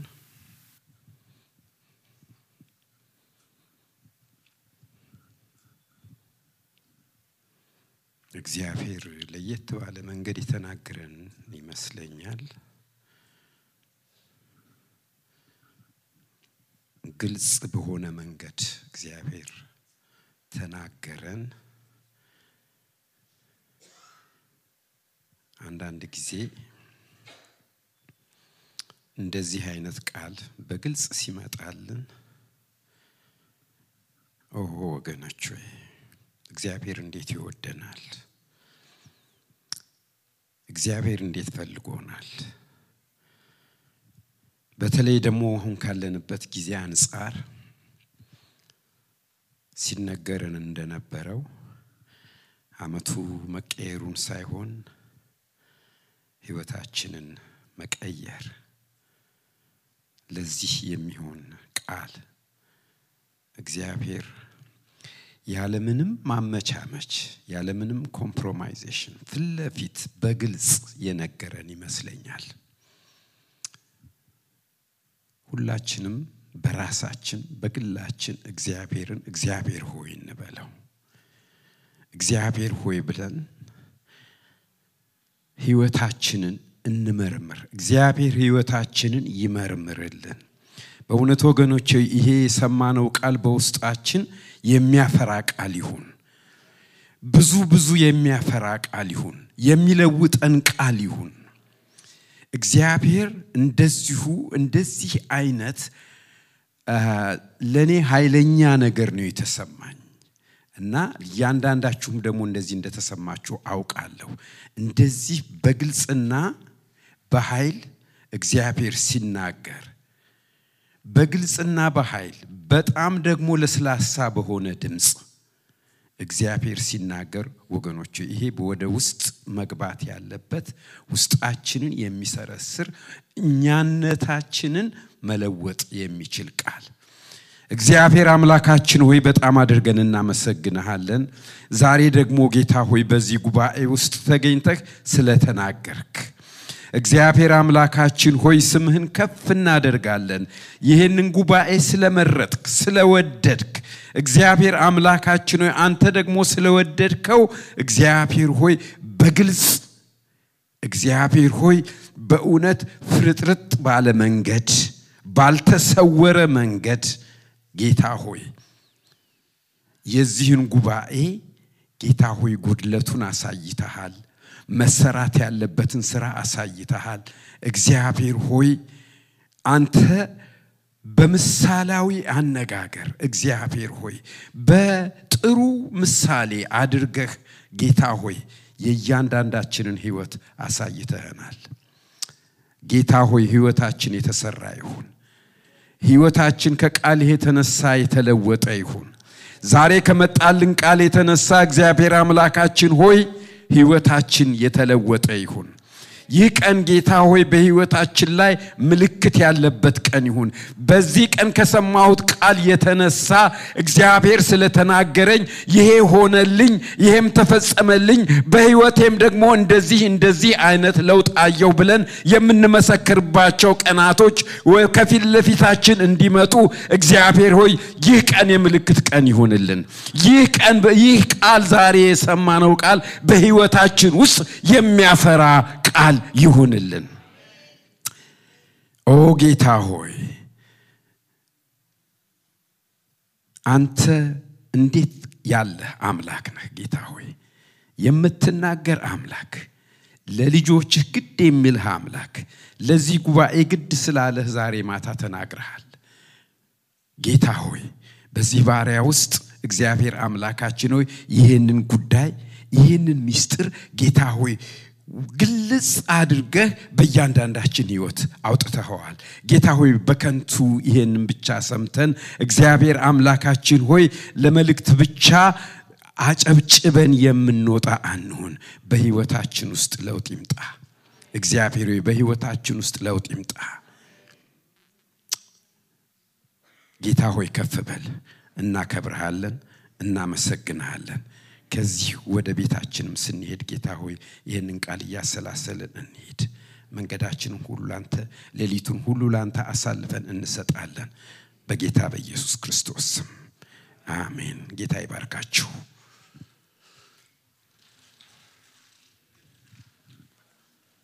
እሺ፣ ጌታ ይባርካችሁ። ስብሰባችንን ጨርሰናል። ጠዋት በሰዓቱ እንገናኝ። ጌታ ይባርካችሁ።